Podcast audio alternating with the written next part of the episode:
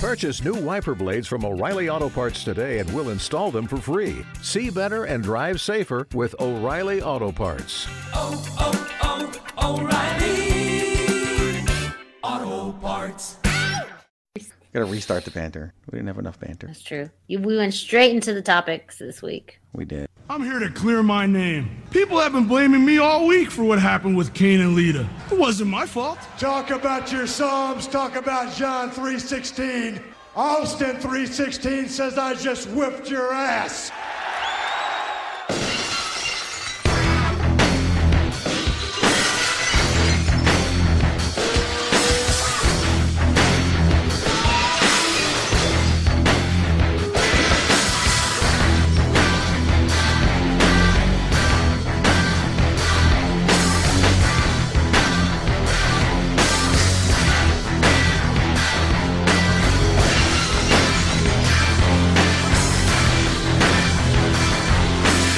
Why should you visit thechairshot.com? Thechairshot.com is your home for hard hitting reviews, news, opinion, and analysis with attitude. Why? Because you're smarter than the average fan. Thechairshot.com. Always use your head. Wild card, bitches!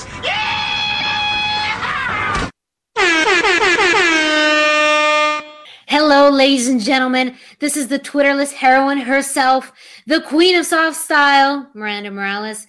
And I'm here, well, to host the hashtag Miranda show. It's, it's my show. I'm hosting it. We're doing it. Thank you so much for joining, for listening for another week. I'm just as surprised as you are. You're still listening at this point. I I I, I love you. I truly do, but I'm I'm still a little shocked. Uh, no. Uh, I, I'm I'm honestly very excited for this week's show. Um, we have some great topics, and we have a fantastic interview on the second part of the show. So make sure you stay tuned. Um, but you know, I gotta I gotta bring in my co-host, uh, one of my dear friends, uh, the man behind the bar, button bar, not the not the real bar. Um, and what did I say? Is it the Godfather, uh, the kingpin of the chairshot.com, Greg DeMarco. Dave, it's me, Dave. Yes, yes, the, the kingpin. I've been called a lot of things. Some of them not so. A lot of them not so. I was gonna say most of them. kingpin. A lot of them by you. Sometimes not so nice. But that's what we do. That's No, cool. You, you they d- were all nice things. this time, yes. I'm just talking about in life in general. I'm not talking about during podcasts. Just Rare- when we're real people, Rarely. not How, people on. how on a podcast. dare you, sir? Oh, I dare. I dare. I dare. Oh man. You're Well, welcome. so okay, Greg, I, I've kind of I have to admit something. I think I, I may have lied a little bit in this intro. Um, I'm just gonna come out. I'm gonna come out and say it. You know, I mean, when anytime a controversy hits, you got to talk about it. And Wait, wait, wait, uh, wait, wait, wait, wait, wait, wait. Hang on. I I have something for this. Yeah. Yeah. So I started off saying that I was the Twitterless heroine, and I technically am. However, for anyone who followed uh, the Chairshot's Twitter account this past Sunday, uh, I took over the Chairshot Twitter account for NXT Takeover in your house meaning I logged into the Chairshot's Twitter account at Chairshot Media and uh, tweeted several times, many times throughout the course of a two and a half hour NXT Takeover show.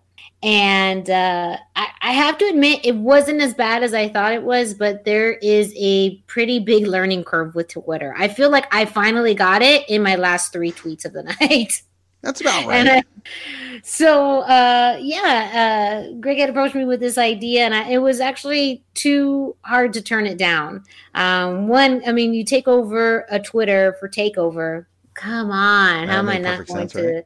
To, to fall for that um and to nxt takeover in your house was a, a really good show i i enjoyed it i didn't really have you know much to complain i mean we had the beautiful in your house setup one so i was already sold um, the commercials were, you know, pretty pretty funny. Um, how hard did you mark out with that ICO Pro Adam I Cole mean, spot? It, it- not only was it Ico Pro, but it was Adam Cole. Just in general, I marked out because you know. Whenever they do the last title shot stipulation, we talked about this on Chair Shot Radio. Like when you do the last title opportunity stipulation, usually that means uh, someone might be losing a title and, and winning a title. And so I was a little worried that Adam Cole was going to lose the NXT Championship. Now I don't think he's ever going to lose it, so I'm excited. But He's gonna be it's- it's- NXT champion forever. I mean, think about it. How big of a deal is it going to be when he loses that championship, though? It- why? Why are we talking about something that's never going to happen? Um, I think it just has to happen, No, Greg. I'm not saying that I, you know, if it happens, it's not even a question of if it, it's gonna be when. You know, he can't keep it up forever. I mean, Asuka never lost the belt. She just had to surrender it and went to. So, So you think Adam Cole's gonna surrender the belt? I mean, he should actually. What he should do is he should put it on the table on his way into the Hall of Fame. That's what he'd do. He'll just hold on to it. Can you Fame just? Well, you know what? I, I actually, you probably could. I was gonna say, can you be a Hall of Famer if you're just NXT champion? Why I mean, not? not just. Just NXT champion. Listen, you just if you're just Adam Cole, can you go into the Hall of Fame? The answer is yes. Obviously, the answer is yes. When is he going to be uh, inducted, Greg? Why hasn't he been inducted? Is the question you should be asking.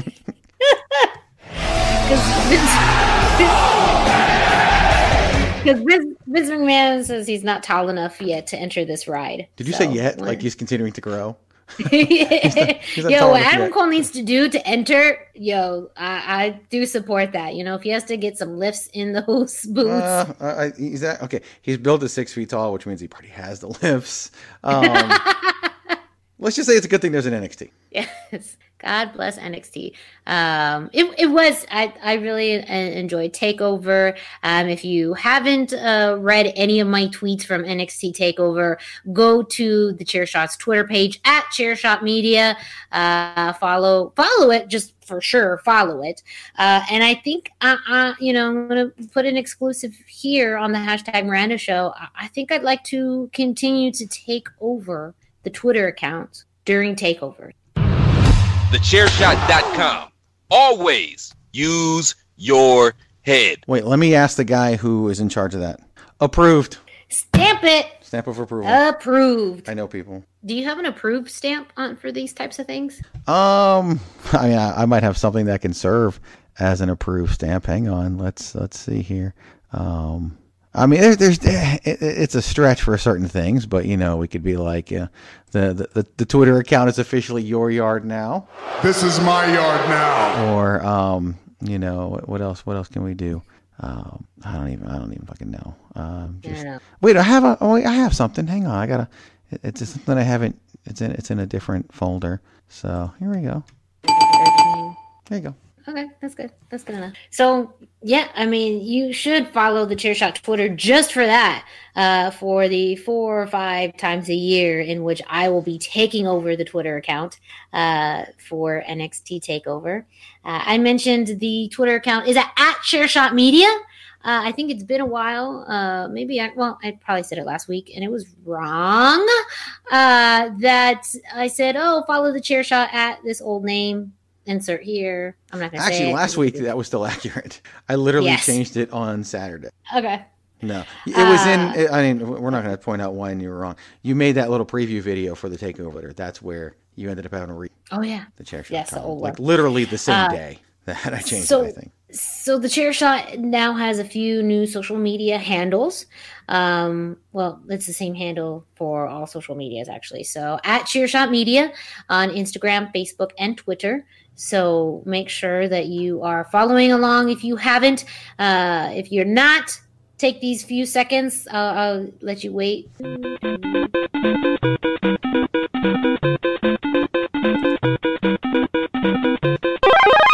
Enough is enough! I have had it with these motherfucking snakes on this motherfucking plane! Everybody strap in! I'm about to open some fucking windows. Wild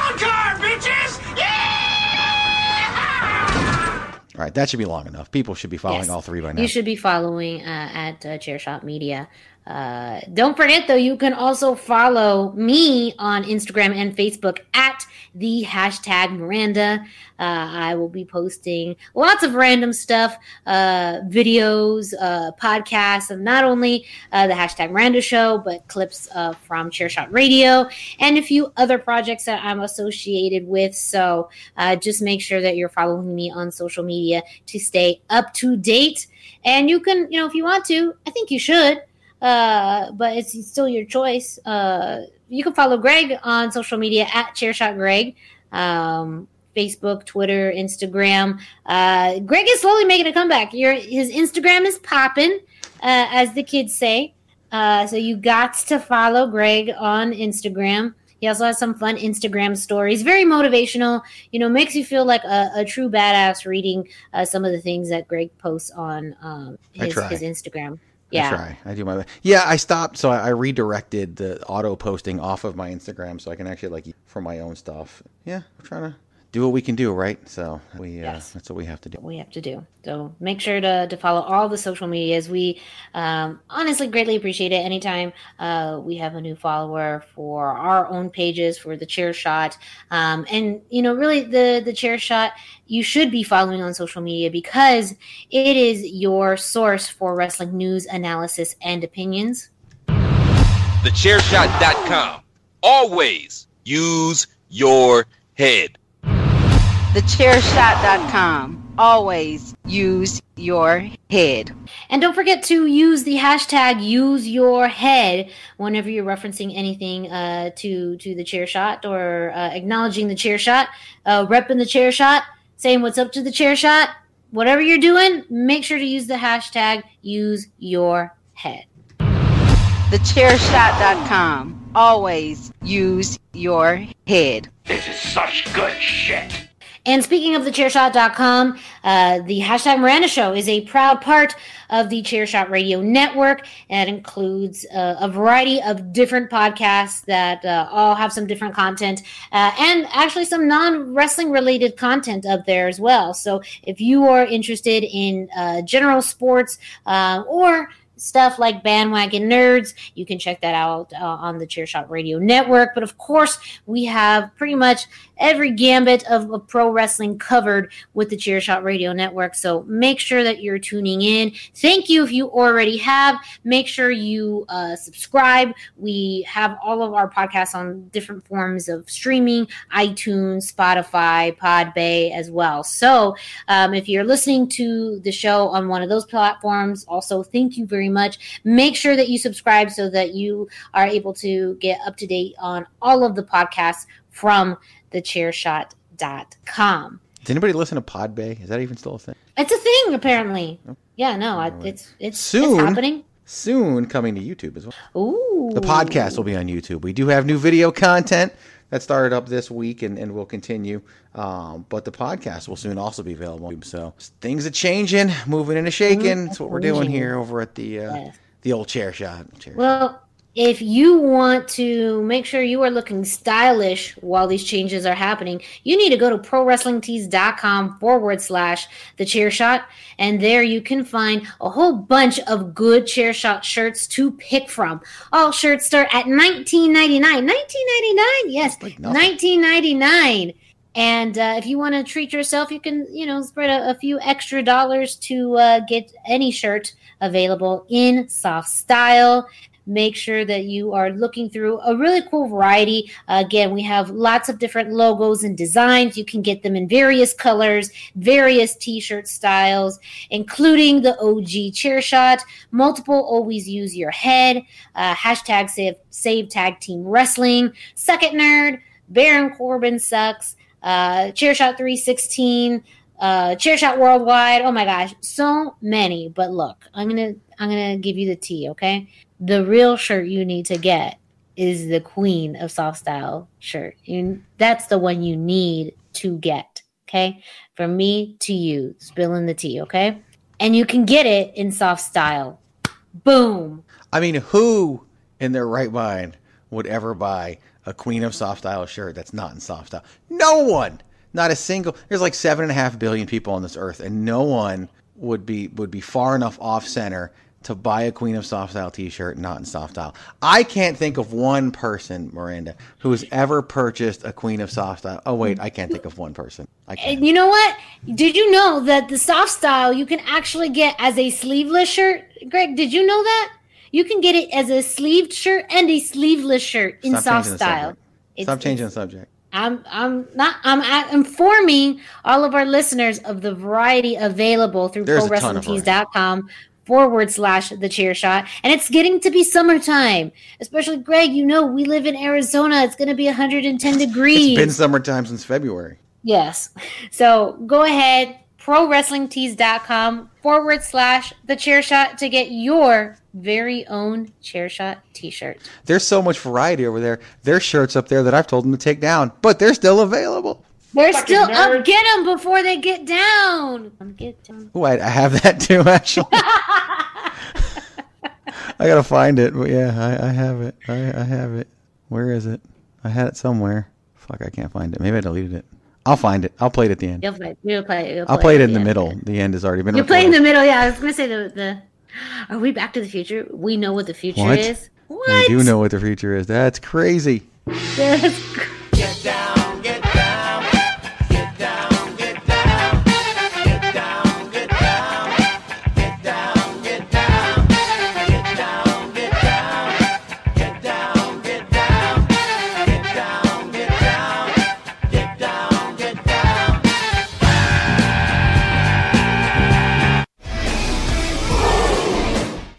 All right. So we actually have a wrestling topic today. Uh, Greg knows that this topic is is one that I've been meaning to talk about. I, I may have publicly stated in last week's show I was going to talk about it. Get around to it. Um, if anyone has watched this specific uh, um, sketch from Saturday Night Live, uh, Kenan Thompson hosts a uh, talk show. I forget the name of it, but the running joke is that it's a crazy talk show that has music and girls dancing, and he brings on this guest for you know two seconds, um, and uh, they talk, and then he you know pushes them off.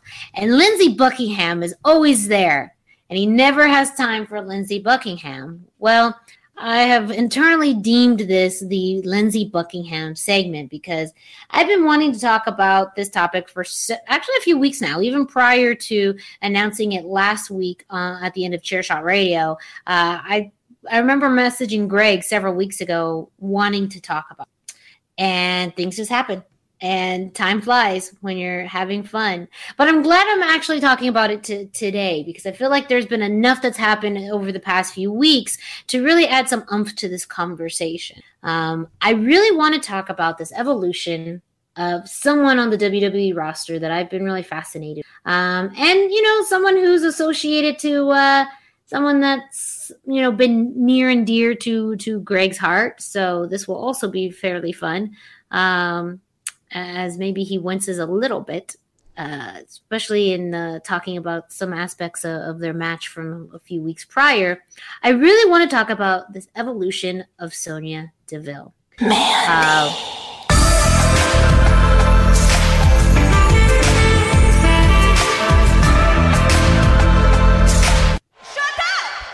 I hope Sonya Deville finds you and punches you in the face right now because that also f- scared me. I did scare you. The Mandy Yes, it- soundbite's real strong. Like I, I will admit that. I would probably let Sonya Deville punch me in the face. I'm not gonna lie. I know you're doing CrossFit and all, and you think you you ain't uh you think you tough, but Sonya Deville will punch you. The fact that you specifically did that after I did this big build up for her, and you played Mandy's song, woo! It's just my way of reminding you. It might be your show, but I do do do do doot, as you like to say. Yes, yes.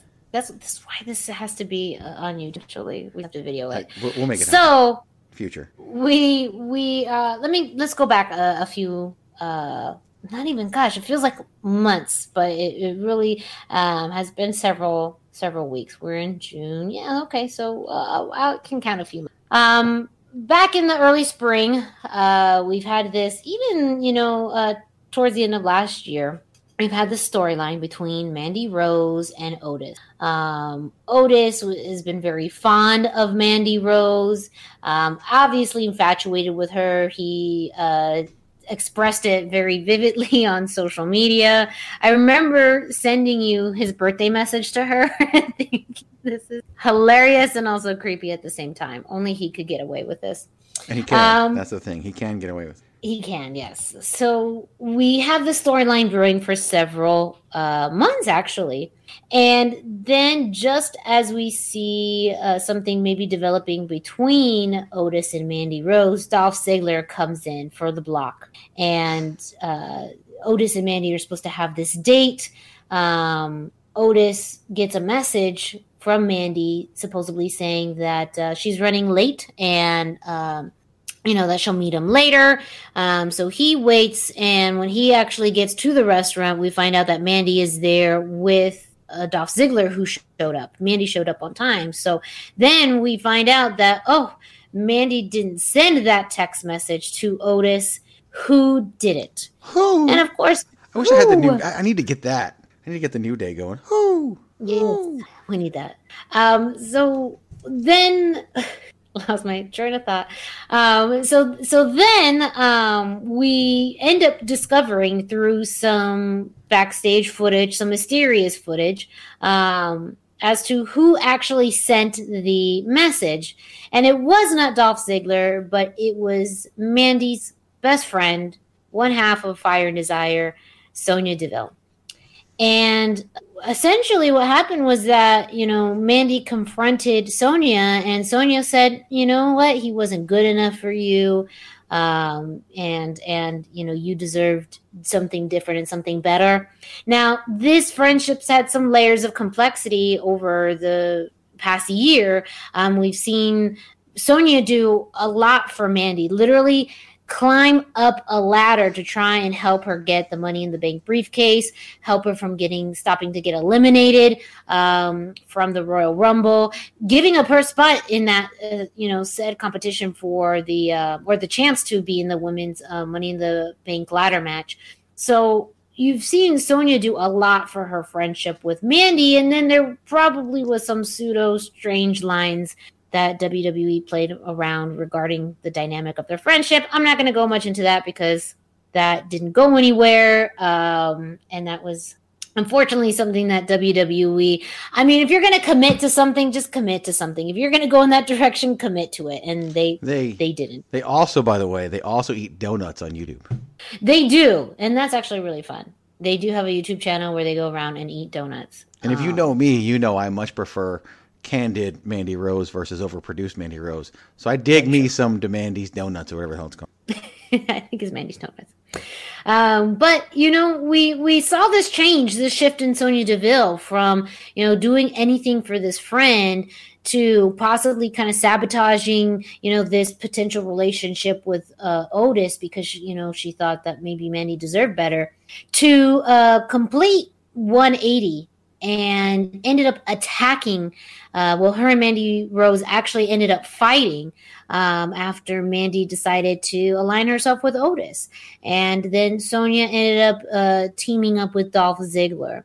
And then we saw this darker side of Sonya Deville where she pretty much just verbally and physically attacks Mandy Rose, pretty much eh, throwing any kind of insult she can at her regarding, you know, her talent, the way that she looked, pretty much how Sonya did everything for her, sacrificed part of her career for her, and for what?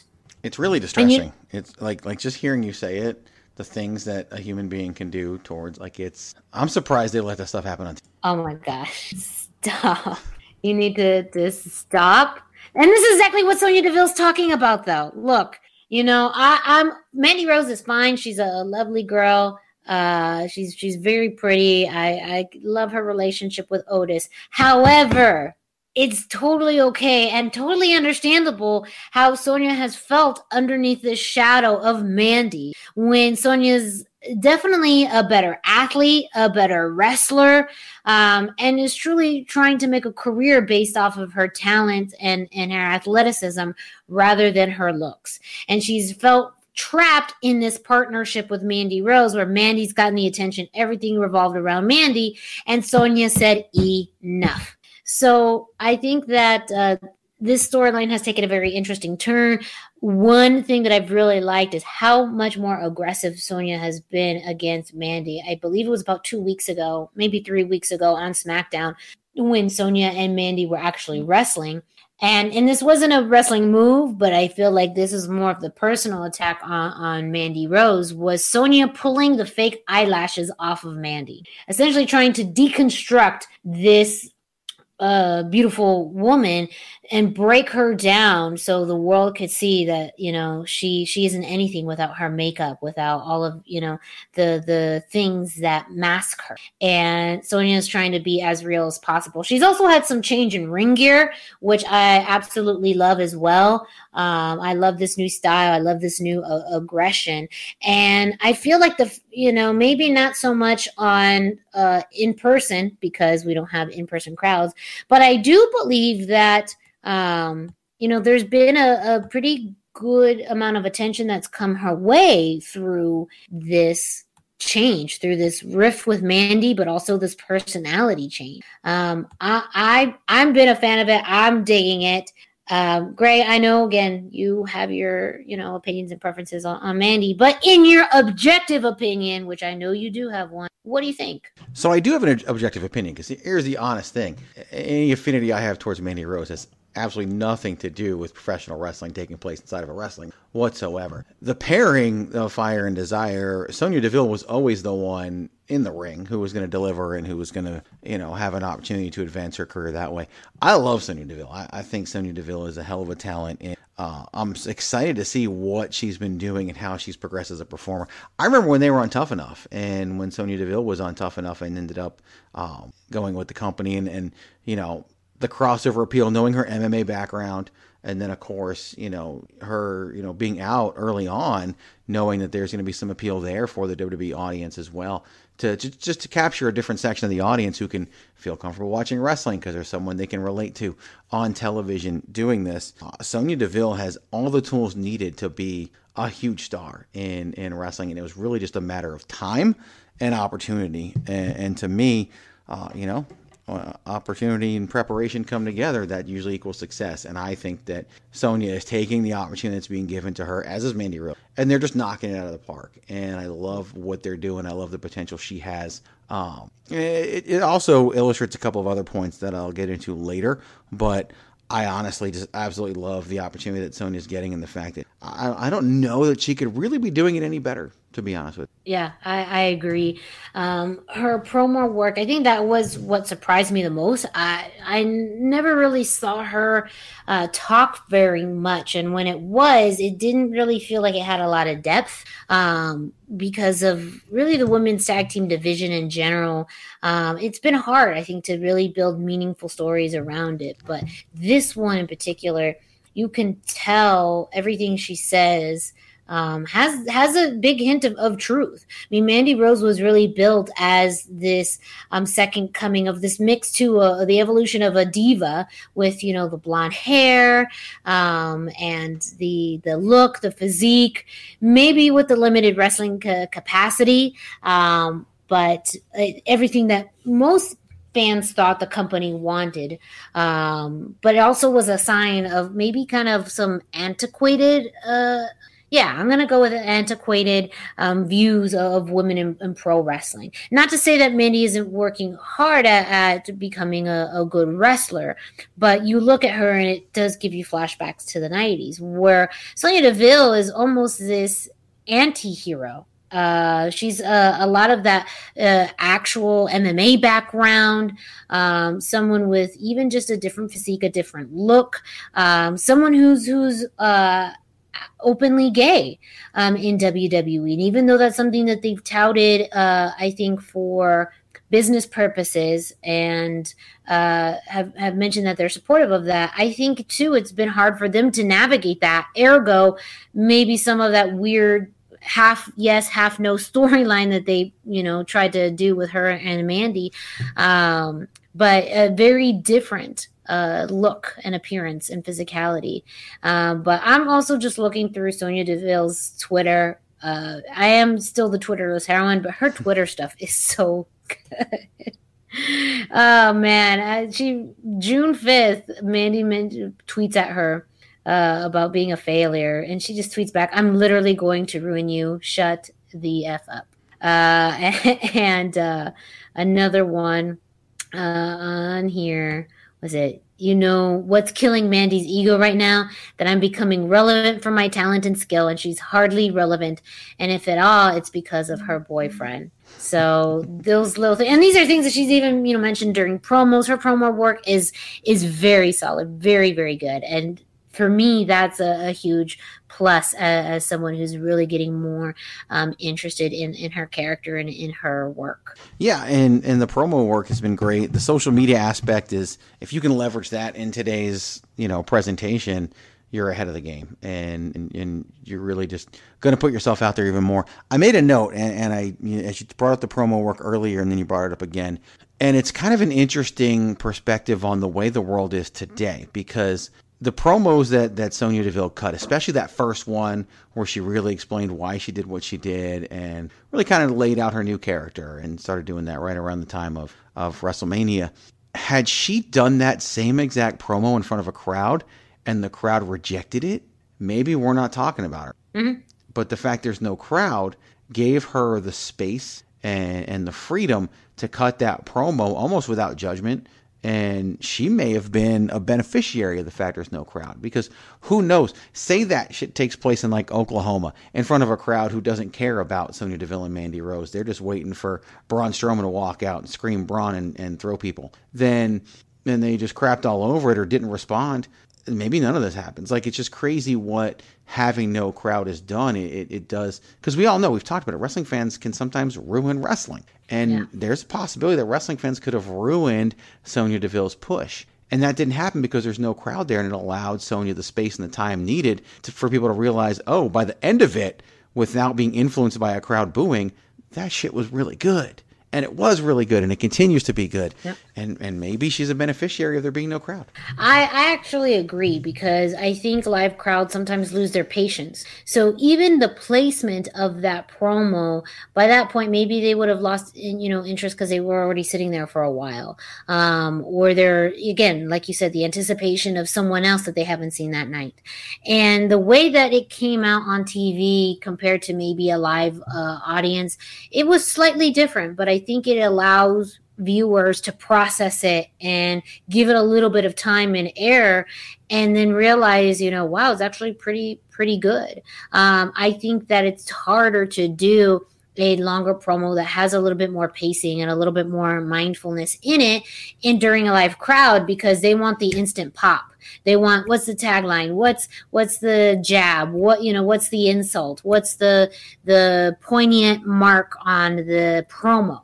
Well, now with no crowds, I think we're able to see a little bit more elaborate promos or even interactions between uh, wrestlers, and they're being I agree, much better received from fans than if they were to do it live. Yeah, and and uh, it, it's just, and plus you have the retake aspect of it. You know, if something doesn't come out right, you can do it again.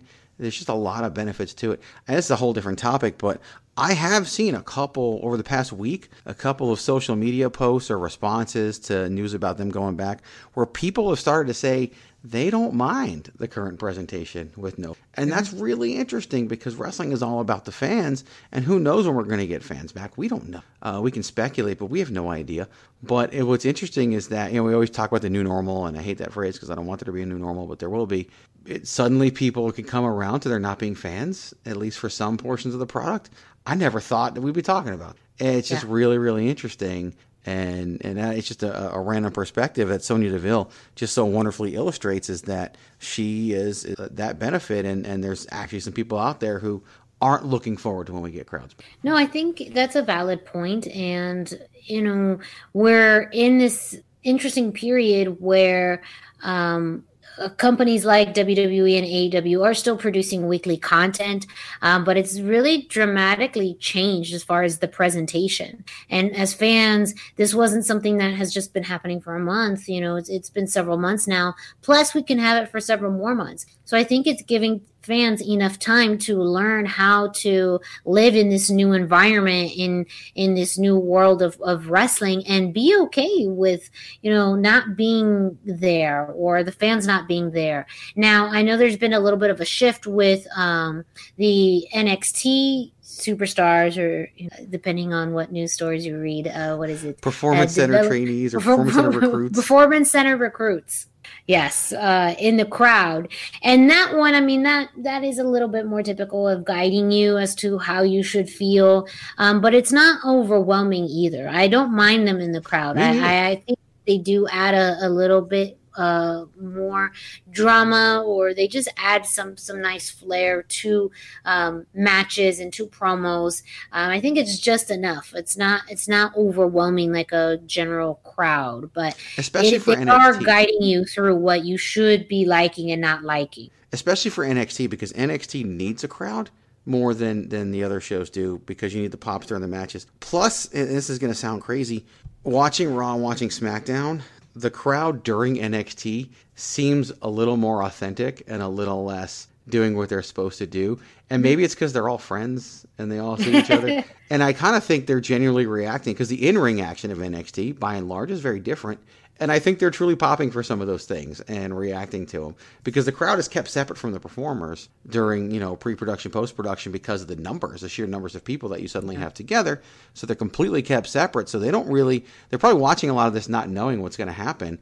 And it's, it comes off differently, more genuine, more authentic because I think the crowd, they're probably enjoying being the crowd for NXT more than they're enjoying being the crowd for Raw and SmackDown on average. There's been some Yeah. great stuff, and we've heard all about the match we're going to see soon on SmackDown between AJ Styles and Daniel Bryan, which is apparently going to be the greatest match in the history of no no fan matches.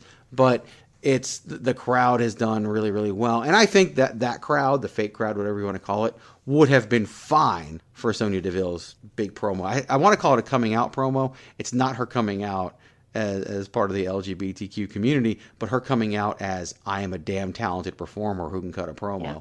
That kind of coming out, like a coming out party. Um, I think that crowd would have been fine for for Sonya Deville there, but yeah, it's a little sidebar. But yeah, the crowd we're both kind of on the same page, and we have yet to even talk about it outside of this. I like the the NXT crowd that they're bringing. Yeah. Yeah, I, I, I agree. And, and jumping back to Sonya Deville, I mean, if this goes well, I mean, they do have a pretty huge hole to fill with Becky Lynch being gone um, from from the from WWE at this time. Um, on both rosters, I know Sonya Deville's on SmackDown um, and Becky was on Raw, but just having that presence, that badass presence um, uh, on uh, the the women's roster, and we do have Shayna Baszler again, another MMA fighter. You know, someone who is a legit badass as well um, on the Raw side. Uh, but even then, I feel like there's been some some challenges in in her being able to connect with fans, or even the way that the company has put her currently um, with really not a huge direction. But this story with uh, between Mandy and Sonya gives Sonya some really good direction and when she can build this new side of her to the point where I could easily see her being that next big badass. You know, someone that you just do not want to mess with, someone who will tear you down. Um, she does have this side angle also with Lacey Evans that's come up, which I, I actually don't mind. Um, I know sometimes it can be confusing for a story when you have uh, one program or, one main rival and then you have another, but they actually play off pretty well from each other, um, especially because Mandy really isn't wrestling as much. And so I feel like with Mandy, it's more proving a point and telling a story of, I'm going to, you know, uh, show to the whole world who you really are. While with Lacey, it's also proving I'm I'm a good ass wrestler and I'm gonna beat you. Because I feel like that's gonna be a challenge to prove with Mandy about being a good wrestler because that's just it is what it is. You know, Mandy is not known for her wrestling talent. So how are you going to prove that you're a badass wrestler? You know, face against, against someone who has a little bit more wrestling credibility. Um, and I feel like that that is being accomplished with um, Lacey Evans. So I, I just am a, a, big fan of this evolution. I'm a big fan of this direction. Uh, I'm a big fan of seeing where this all goes. Yeah, a couple things there. First of all, um, this is a sidebar again. Don't need to really discuss it too much. Sidebar, judge. Mandy is basically if you look at the length of her career so far, she's exactly where Trish Stratus was this far into her career too. So I'm not saying she's going to end up like Trish Stratus. I'm just saying the potential is there. For Sonya, it, it's it's really interesting because her best work, I won't say her best work, her most popular work, the work that she's going to retire most known for, is going to come as a big. She, if she's going to be a big, huge star for this company, especially being a part of the LGBTQ community, it's going to be as a baby. It's going to be as an advocate and an ally and someone who's out there. And I think she can be a huge star for this company. You talked about the void that's left by Becky Lynch being gone. Remember, Roman Reigns gone too. Like this company is without its two biggest stars basically right now. And is there hold on sidebar? Is there a WWE 2K curse? Just like in the uh, it's funny because they were both on that last cover, and I just yeah, sure it's enough, not a curse, you know, as far as they're it cursed you know, them and the game. Well, not curse yeah, them. I mean, what happened with Becky Lynch? Definitely not a curse. That's for damn sure. Not a curse, yeah. Um, and, and Roman's is by choice because he, you know, compromised. But yeah, I think the potential is there for Sonya Deville. One thing that, because you brought up, you know, just kind of the length of time, the, and and we I've talked about this before, and it frustrates the internet fans so much because we expect someone to get pushed right away. We expect someone, you know, oh, so and so is being wasted. So this person's being wasted. That person's being wasted. Look, if the internet, you talked about it before, how there wasn't really Twitter back, you know, in 2009 when the John Cena versus Edge match happened. If social media were hopping back when Cena was coming up, they would have been posting about how WWE was wasting John Cena. Think about that. They would have yeah. been posting about how WWE. I wrote articles and, and posted on message boards about how the window of opportunity for Edge was going to close. He ended up becoming a, like an 11 time world champion or a 13 time world champion, and he's in the Hall of Fame, and now he's back after nine years of being gone. Like, I was wrong, and so wrong, and happily uh, because I was impatient. And it's that cycle of WWE booking. And Sonya Deville, there, I guarantee you, we could find articles and comments or whatever about how Sonya's done. Sonya's never going to be a big star. Sonya's time has already come and gone. They missed a window of opportunity. And now she's on the upswing, and now it's there. It's that cycle of WWE booking. The key to being successful in WWE is knowing how to convey a scripted promo and being able to wait out the cycle. If you can do those two things, you have the potential to be a big huge star. Look at Becky. Becky Lynch was an afterthought until you know a year and a half ago, two years at this point. So it's it's possible for anyone as long as you have the tools and you have the patience. And I think Sonya's proving that that she can do that. Shayna Baszler, like you talked about, lack of direction. There's time. There, there's plenty of time for her to, to get there as well. And you know, I'm willing to wait on a push for Shayna Baszler, even though they're on different brands, if that means we're going to get something out. Yeah, very, very much agreed. Well, listeners, you should let us know your thoughts on this evolution of Sonya Deville. Also, what you think of uh, this these NXT crowds uh, for Raw, SmackDown, and for NXT, of course. Um, do you think fans will want to come back to live pro wrestling events? Do you think the product uh, will will suffer with uh, fans coming back?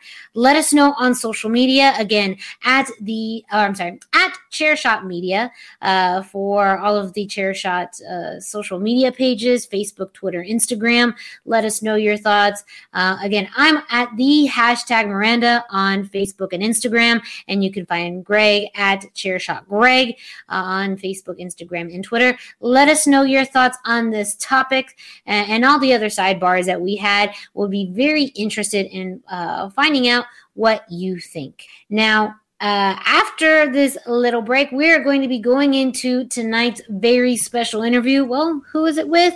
You just got to listen to find out. Exactly. So, I'll play producer here. Got a couple, you know, we got to quote unquote pay the bills. And so we'll do that and then get to the other side, which means go to powerslam.tv, use that promo code ChairShot, get yourself a free month, enjoy that. So listen to this. I got another one, and then yeah, outstanding interview coming right up. Are you looking for the newest and hottest in the world of pro wrestling? Then check out the amazing action on Powerslam.tv, the biggest indie pro wrestling channel in the world. Get over 6,000 hours of the best events from over 150 of your favorite promotions from 20 different countries around the globe. Brands like Progress Wrestling, Evolve Wrestling, Combat Zone, Defy, PCW Ultra, PWX, Over the Top, Shine, and hundreds of others with fresh content added every day for only $5.99 per month. Get your free trial today at powerslam.tv. Again, that's powerslam.tv, promo code chairshot, powerslam.tv, promo code chairshot. Sierra Hotel, India, Echo,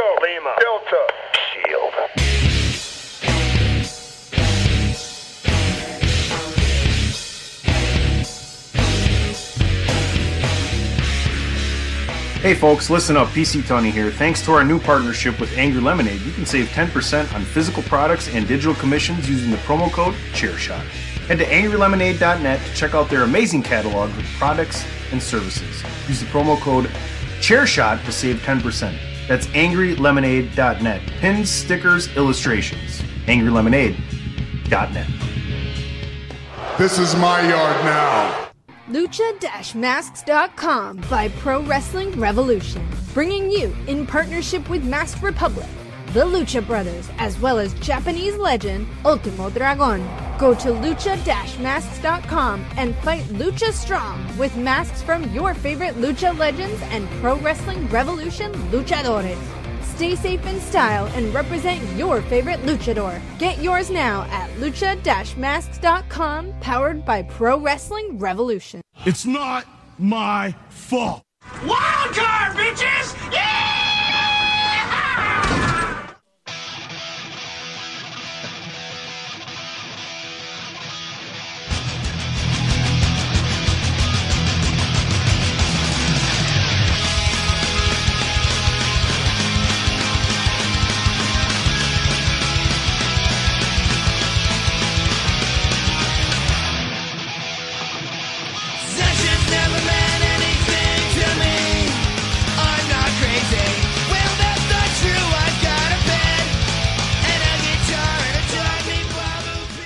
Hello, everyone, and welcome back to the hashtag Miranda Show with me, Miranda Morales. And I have a very special guest with me at this time. This is someone that uh, I found roaming on Instagram, which sounds like the beginning of a bad story, but I promise you it isn't. Um, he is an independent cartoonist based out of Orlando, Florida. And if when you see his artwork, it's just going to blow your mind. Uh, he has some fantastic artwork um, based off of uh, cartoon characters, TV shows, uh, you know, movies, comics, and of course, professional wrestling. Ladies and gentlemen, I'd like to introduce Carlos Aurelio. Welcome to the Hi show. there. Hi. Thank you. Thank you so much for having me. That's, that's awesome. I've never been introduced as a special guest, so that's awesome. Thank you. Yes. well, welcome to the hashtag Miranda show where things get random. Um, no, but I, I, I wanted to bring you on because I, a lot of things that Greg and I have talked about on this show over the past few weeks, especially since um, the the pandemic, has been content creation, um, and people are now, especially in pro wrestling, being challenged in creating content. Whether you're a wrestler, you're an announcer, you are a referee, uh, you uh, produce any type of, of content. Uh, Greg, that you know it's it's hard now to um, get your your work out there to, to you know reach a, a wider fan base. Uh, but I found uh, your drawings from um, a challenge that you did in April called Sketchamania.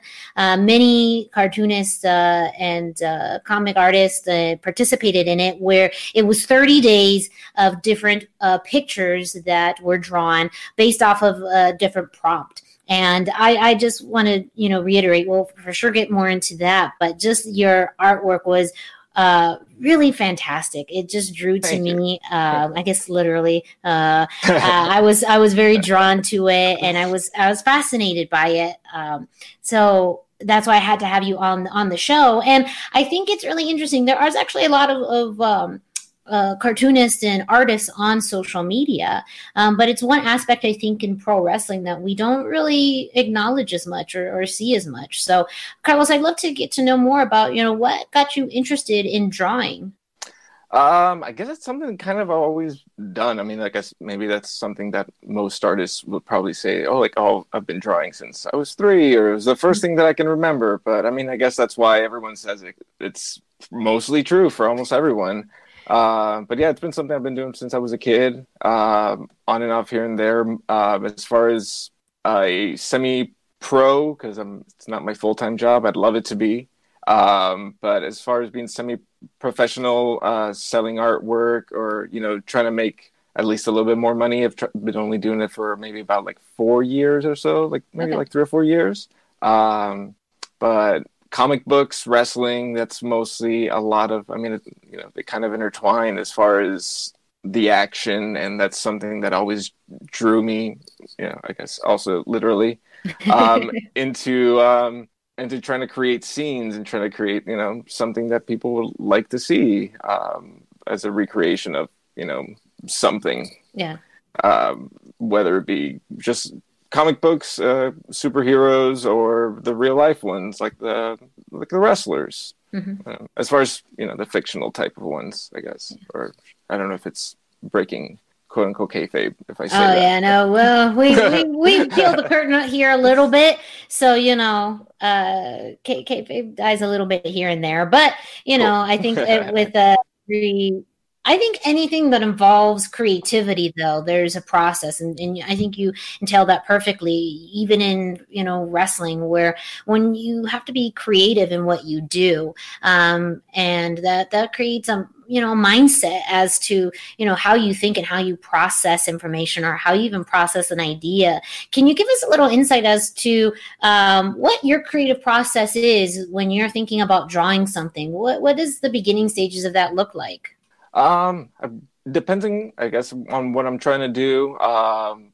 try to look for a pose, a cool pose. Usually, is a good starter. Uh, a good, you know, rough sketch of just a action pose or a funny pose that someone's doing, and then just kind of go from there. Um, as far as the inspiration of what I get from it, um, you know, be a variation of things. Um, when it comes to like wrestling artwork, I love doing the ones that are a certain move maybe or a certain pose that a wrestler would have with their iconic look. Um, but it kind of just goes from trying to find a good pose. Sometimes if i'm doing a reference picture i'll you know pose myself as a uh, bigger than life persona and act in front of my phone camera uh, for a couple seconds as i take a picture and then just kind of try to build it from there and try to make it a little silly sometimes but that's that's that's the process i guess. Yeah.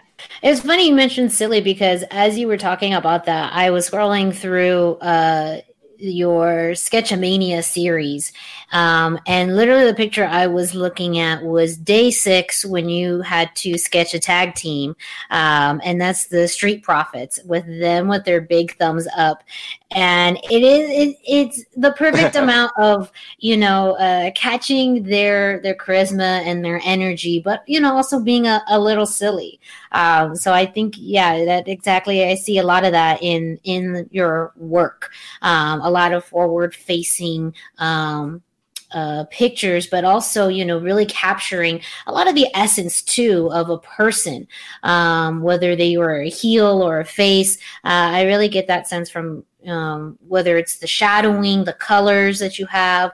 Um, what is that process like? I mean, when you have the sketch too, I mean, is it really hard to fill in the colors or find the right colors, or does that also happen pretty organically? Uh, I would say that it kind of help. I mean, you know, a little bit of both. Uh, I would say it kind of does happen organically. Um, if I'm looking at a, like, let's say, I guess, for example, with the Sketchamania ones, um, I mean, luckily a lot of that stuff already has like at least somewhat of a defined colors for some of the wrestlers' attire or something. So I just would have to match it with the background. Um, you know, if you're doing a Hulk Hogan drawing, uh, it, it's got to have yellow and red somewhere in there. Um, if I have a, a Kane, there has to be fire, you know, some sort of lot, lots of red and lots of darkness or something like that going to it. And if it's not dark, it has to be or you know, as far as lighting, if it's going to be Kane or the Undertaker, there has to be something that brings out their larger than life, you know, the phenom, the demon kind of thing. Yeah. Um, so I try to just kind of sometimes base it off their old attire. Um, I love doing that because they do have different, you know, um, they're different eras. If you're, I guess, for example, again, The Undertaker is one of my favorite ones sometimes to draw because he has so many personas. Um, and he is, you know, that repeating myself again, but he is that larger than life guy that has been around for so long that you you can pick a certain year and there's like, oh yeah, that's Undertaker 1997 from Hell in a Cell or something, or if you're like, oh, there's the Ministry Undertaker, there's the American Badass, the um, it kind of goes with that, I guess. Yeah. Um, That that's a really um I, I I love that aspect too about wrestling um is that especially with those who have been in the business for that long to see the evolution of their characters and being able to have that distinct point of time of you know that that was you're right uh, Ministry of Darkness Undertaker um we were just watching a, a watch along of Backlash 2009 with John Cena and the Undertaker so you can also tell you know that's you know long jorts and Yeah. short hair and I mean with the shirts with Cena I mean I, it's hard for me to remember uh, outside of um uh of the Doctor of Thuganomics uh once he got all those colored shirts it was a lot harder for me to distinguish the years um but that's true. Yeah, but he would have like a new one every month. exactly They they sell. yeah, they sold good, but yeah, you're right. Just having those moments of time um, with someone, and that's and that's a testament to the longevity uh, of a wrestling persona.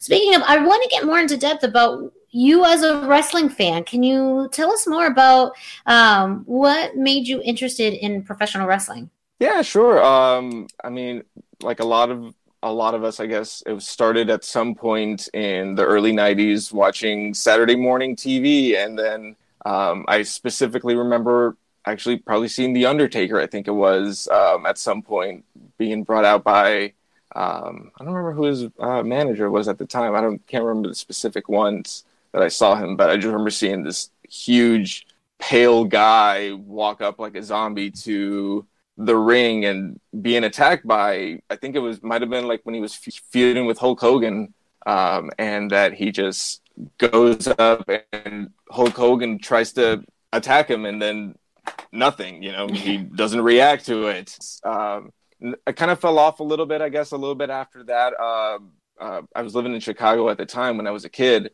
uh, but my family's from Mexico, and we moved there for a few years around 1993 uh, to 1999. So I didn't watch a lot of wrestling um, during that time. Um, I did watch a lot of uh, being in Mexico. Um, watch a lot of El Santo movies. Uh, being rerun on TV, El Santo versus the uh, Momias de Guanajuato, where, where my family's from in Mexico, uh, and Santo versus Los, Los Vampiros, and all of those, not the wrestler Vampiro, but the you know, actual vampires. um, uh, but I did watch, I guess, a little bit also of uh, like AAA, uh, but as far as like the WWE or WWF at the time, um, and WCW, right, and their you know the Attitude Era and NWO era, I didn't watch a lot of it um, because I was a different country, uh, didn't watch a lot of TV at the time. Um, around 1999, when moved here, watched some of it. Um, I was mostly trying to relearn English. I wasn't paying a lot of attention to wrestling, but I did watch some of it. I do, you know, know I knew who The Rock was. I knew who Stone Cold was. DX, of course, because I was in I was in middle school at the time. Everyone's doing the DX chops, telling everyone to suck it. Uh, Making middle school shirts. so much fun, Oh, right? it was, it was great. Um, and you never, I never knew that you would see, you know, the, it was, it was such a change too. Um, I remember from coming back from, it was almost like I was frozen in time from 1993 into uh, 1999, where, you know, the last few matches that I saw was, um, think I remember, um, was it Papa Shango and, um, like Ultimate Warrior. I think he was like at some point that he was making like his face paint uh like melt or something. Um, and then next thing I watched in 1999, there's brawn panty matches. Everyone's flipping the bird, uh, telling people to suck it. Uh, it was warp. yeah, it was a huge time warp. And I remember um, at the time, at least, I was kind of uh, I was like, oh, I don't know if I'm, you know, that's something that I would, you know, want to watch. But you know, later on, I just um, around that, I, I think it was in like 2008 that I started watching a little bit more consistently. Uh, it was just a little bit after the WrestleMania actually here in Orlando, uh, WrestleMania 24, uh, which I didn't attend, but that's the famous Ric Flair Shawn Michaels match, uh, re- retirement or quote unquote retirement for Ric Flair. Um, his first retirement, I guess. Um, and started watching a little bit from there just because I didn't have cable. And one of the few things that was on on a Friday night was SmackDown. Um, so I would watch a little bit of that and got into a lot of the old characters. Would, saw that the Undertaker was still wrestling at the time, and I'm like, wow, this guy is still here. And you know, of course, 12 years later, he's he's, he's still there. Yeah. Uh, and that kind of, uh, I guess in 2008 is when I started watching a little bit more consistently from now on, taking breaks here and there. Um, but that's something that I guess I've always watched a little bit of, even a little bit of the old ECW, WWE versions of them, uh, where Oh. I mean, it was it was a it was a bit rough, but Yeah, I was gonna Um, say that's not the the glory days of ECW. I I remember watching right after One Night Stand happened, um, Rob Van Dam beating John Cena, and that you know really helped spark uh, the reinvention of ECW. And I remember being so excited about the thought, but the execution of it was just garbage. And so it's almost one of those things. I, I remember thinking some things are better left untouched and uh, ECW was one of them. The the memories uh, were were much better uh, in the past, so I can definitely agree with you on on that. I do want to touch. I mean, you mentioned the El Santo movies, and I've never Mhm. Seen one myself. But for those uh, fans who aren't aware of El Santo movies, you may have seen an iteration of it in pop culture. I feel like it's being repeated a lot in pop culture. The idea of El Santo, some masked luchador facing some kind of, you know, um, uh, monster uh, or or villain. How would you explain the El Santo movies to maybe someone who's never seen one? El Santo movies, I mean, he would always play basically the same character. El Santo being the legendary uh, uh, Mexican wrestler who never would, literally would never take off his mask in public. Um, Never. I think he took it off one time in public, like shortly before passing away, um, where he just for two seconds and then put it back, and like you couldn't really see it. Uh, but his movies were those were in the 50s, so they're dated definitely 50s, 60s movies. But yeah, he would fight the mummies from Guanajuato. He would fight vampires. He would fight werewolves. Um, but and because I guess he was also wearing a mask, there was also many. Uh, I don't know if there's many, but there's a few rip-off movies Yeah. that had him. Uh, there's a Three Dev Adam, I think it was called, like a Turkish movie that has him and Captain America fighting uh, an evil Spider-Man from like the 70s. It's, it's That, that scene was like literally a Marvel that crossover. That was Endgame before Endgame happened. it was when someone said that you know there's not a better uh, crossover, and they, they're like, "Hey, here's this." I forgot what that meme was. I was like, oh, there's never Uh, been a more imaginative crossover. In this. Yeah. I, I Ah. just I I love that aspect because wrestling is so broad too and culturally it reaches far and wide um and like i said I, I know people have seen and heard of el santo they may have even seen clips uh, of the movies or or even imitation of the movies before but I, I love how you brought that up because um there's so many facets to pro wrestling that people don't even know and i think it's so easy to get disheartened by current wrestling. I think it's easy for fans to get upset um, or to complain or to not like what they see on TV. Um, but we really hear, and, and I think a lot of, of podcasters and a lot of uh, fans out there then just trying to, you know, uh, to share other avenues and other things about wrestling that you can explore and like, whether it's a new promotion, past or present. Um, it's other things out there that you can explore. So I highly recommend if anyone uh, has some time to spare, maybe if you don't like what you're watching on TV, look up some El Santo movie because uh, they it's a mix of campy with lucha libre, uh, you know, with some funny dialogue. Um, like I just I just can't uh, emphasize it uh, enough. They're like they would be like I want to say like Mexican Ed, Ed Wood movies almost. Some of them, Ooh, the horror ones, or they're very yeah, like you said, very campy, pretty low budget. A lot of them, um, and um, but yeah, they're they're a lot of fun. They're definitely a lot of fun. A lot of fun to watch. So I, I mentioned earlier you were part of Sketchmania, Sketchamania uh, in April, um, and this was a 30 day challenge uh, for artists to uh, draw a picture every day.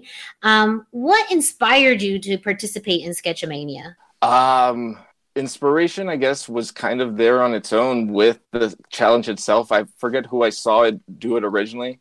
Um, it was started first by um, like a, the Sketchamania uh, challenge was created by uh, Marge.jpg. Uh, she's an awesome artist, also on Instagram. Um, I don't know where she got the idea. It must have been, you know, kind of like one of those, hey, we're in the middle of a pandemic. Let's do something fun uh, to keep ourselves entertained and keep ourselves busy. And it was a lot of fun. She made that uh, challenge on Instagram for people to do, and I think I've um, I've made so many uh, I don't want to say friends, but like fans of other artists who were doing those um, who were doing the challenge that it ma- kind of challenged you, yourself to make you know different ones, and if you see the other guys making every single day more art and actually doing all 30 days or at least keeping up to the schedule you're like oh you know they're, they're getting ahead of me. I need to do that too uh, but there's guys like uh, I Draw Wrestlers or uh, Super Deluxe or Triple R Arts uh, that I became friends with on Instagram that have really good stuff. Uh, even Illustration Boards has good stuff. Uh, I think you guys, uh, I don't know if, uh, if he's with you guys or if you're with him, but uh, Angry Lemonade has really great uh, uh, wrestling stuff also. Yes, Uh, they are They, one of our sponsors at thechairshot.com. Yeah, I think I started uh, following them because of Sketchamania. Um, I don't, I'm not sure if they were a specific, uh, like contributing to the uh, or being part of the challenge, but because of looking up so much wrestling related artwork, that I was like, "Hey, this guy looks pretty cool." And I saw some of the artwork that they were making. I'm like, "That's that's really cool." Um, and a lot of them uh, just would blow you away with some of the stuff that they did. Um, it's it was amazing. And that kind of was part of the inspiration is just seeing a lot of the other people doing artwork and doing drawings that made you want to do more yourself. That's awesome. Out of all of the sketches on Sketchamania, do you have ones that are your favorite? um i want to say i was I, I really like the kane one.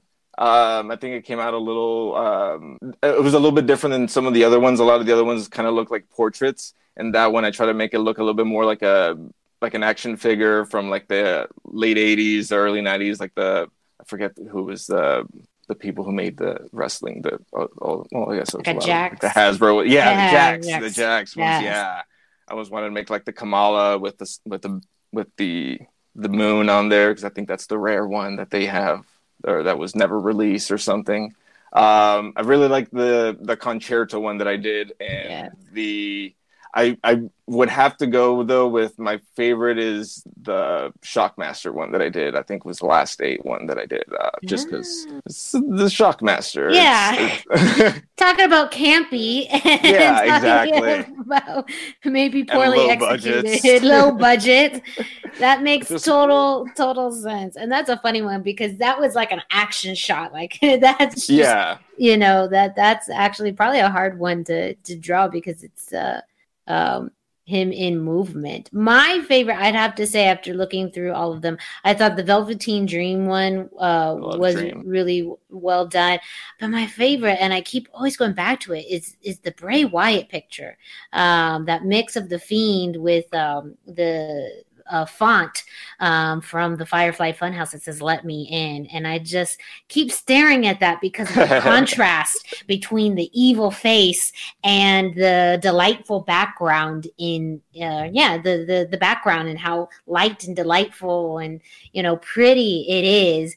Um, what made you do that combination of of Bray Wyatt and the Fiend? Um, I kind of I started doing it, I guess, just as the the fiend first, and at, at least for most of the Sketchamania ones, I was working the background last, uh, just by trying to get the idea out first, and then I worried about the background later, whether it would just be a uh, color and then a little bit of lighting or something, or try to come up with something to draw in the background. And for that one, um, I kept going back in my head with that or trying to do like the actual fun house where it has like the pictures of uh, wrestlers that he's beat up with the X's on their faces. Uh, but I kept coming back to this one. I'm like, you know what? This is pretty simple to do real quick uh, just to see how it'll look with the blue background and the clouds. I'm like, okay, that, that looks kind of cool. And I'm like, there's an empty space on the top. What should I write? And I'm like, should I put Firefly Funhouse? No, I'm like that's too simple. I'm like, oh, what's he? What what does the fiend say? I'm like, so I just put "Let me in" with the Firefly Funhouse thing. I'm like, that that, that looks cool. It looks like those scary drawings that people make that kind of make them look like a kid's like for kids, but it has like that extra kind of scary thing, like like a clown, I guess, kind of like the fiend would kind of is like Yeah. where clowns are terrifying. yeah, I just I, I just love the contrast. Yeah, between the, the dark deep face and and then the light background and yeah, the font especially being in that kid font. I, I just I always come back to that one because it um it's it's it's creepy, but I can't stop staring at it.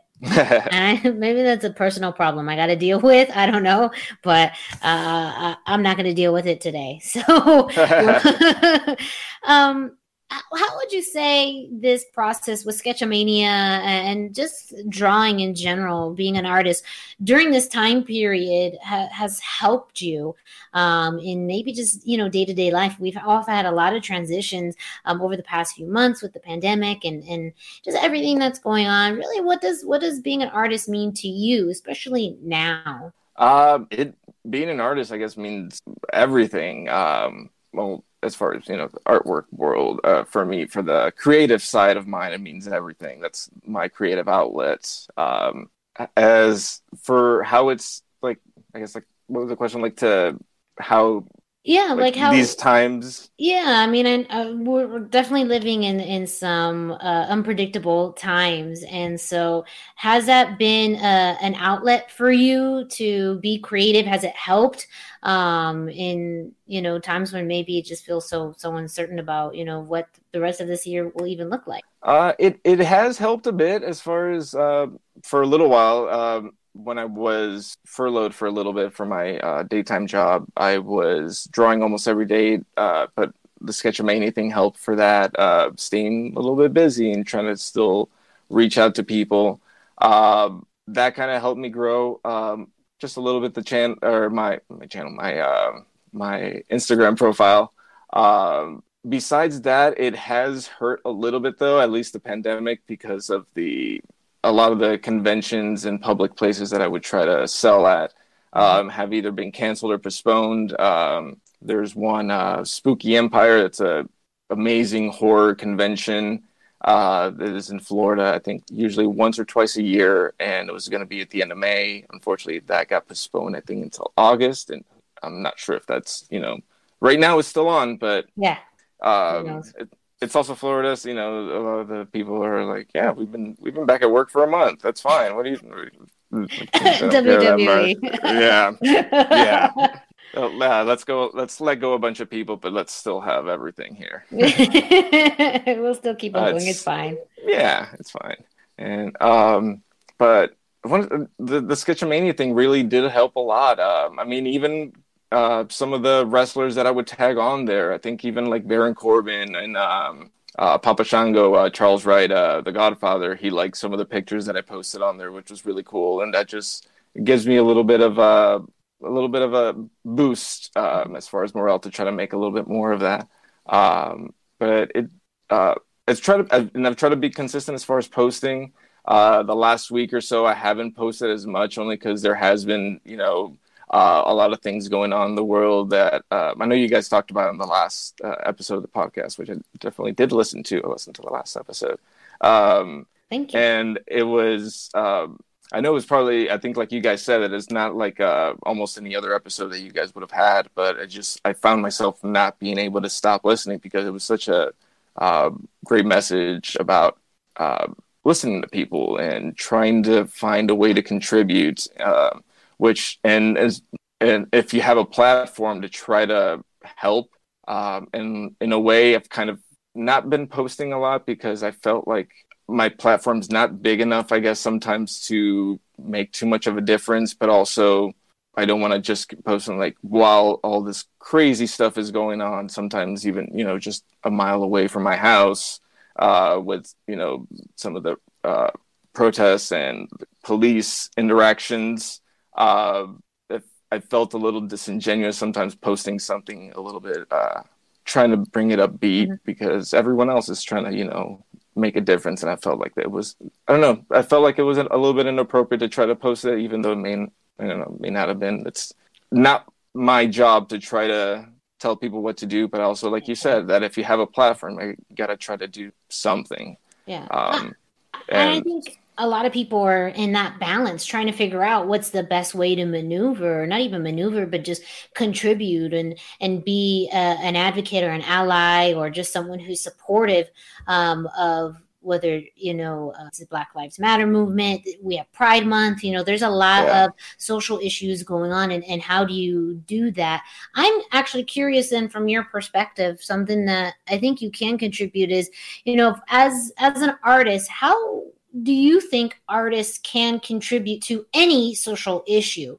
You know uh, if someone is even just a beginner artist or you know likes has some kind of creative mind or outlet um, what do you think you know like or or I, i'm just not creative at all so i i have no art talent at all but um what do you think could be something someone could do in order to help share that you know that they're an advocate or an ally or just someone who who supports the movements that are currently happening Um, well, first off, everyone's creative. I know that you're probably creative too. Maybe just a little. Sometimes it's Hand sometimes harder for people. yeah i can do Hey, lots of good turkey hands That's that's a way to express.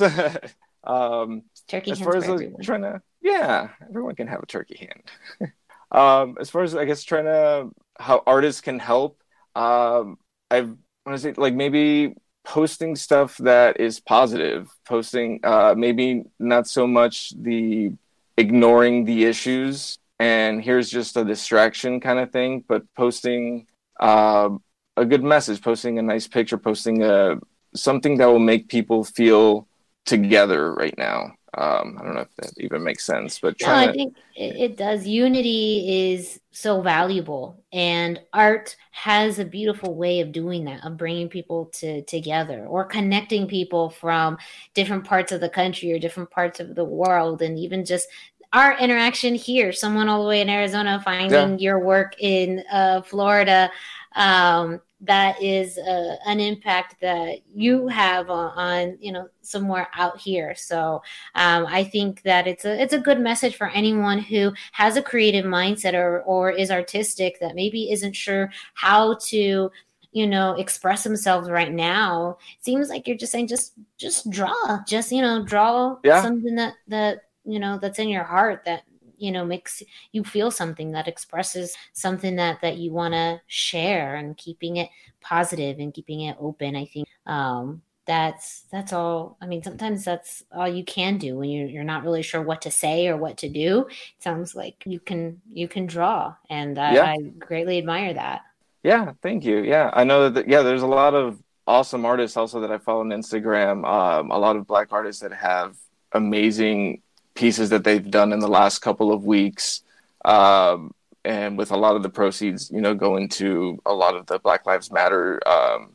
uh, charities, um, the various ones, the Bail Project, and all those. Um, that maybe even if you're not doing something, you know, specifically uh, for the cause that yeah just like sometimes a little bit of um, just a positive message definitely helps to keep people sane, especially right now. I think people could use a little bit of a little bit of uh, sanity push. Yeah. Not saying that things are people are insane, just things are insane. Yeah, Eh, I'll say that for you. It's totally fine. It's my show. I'll, I'll say that. Um, Carlos, thank you so much for for your time tonight uh, on joining me on the hashtag Miranda Show. Uh, would you mind letting the listeners know um, where they may be able to view your artwork? Of course, yeah. Um, I'm on Instagram at Carlos Aurelio dot art. That's C A R L O S A U R E L I O dot art art A R T. Um, also on there, I have a link to my Etsy shop, which is carlosaurelio.etsy.com. Reach it from there.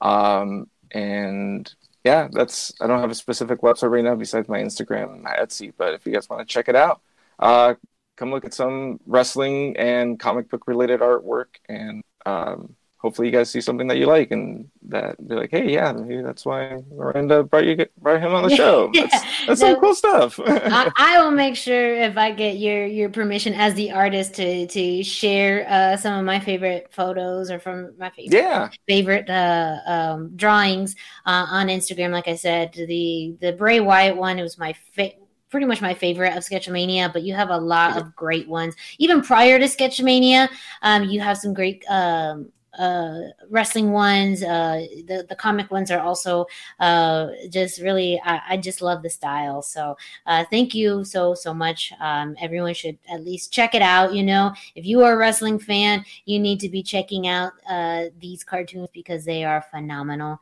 Um, thank you so much, Carlos, for joining us this week. Thank you, listeners, for listening this week. This is Miranda Morales and uh, Greg DeMarco for the hashtag Miranda Show. Thank you, and don't forget, keep it soft style.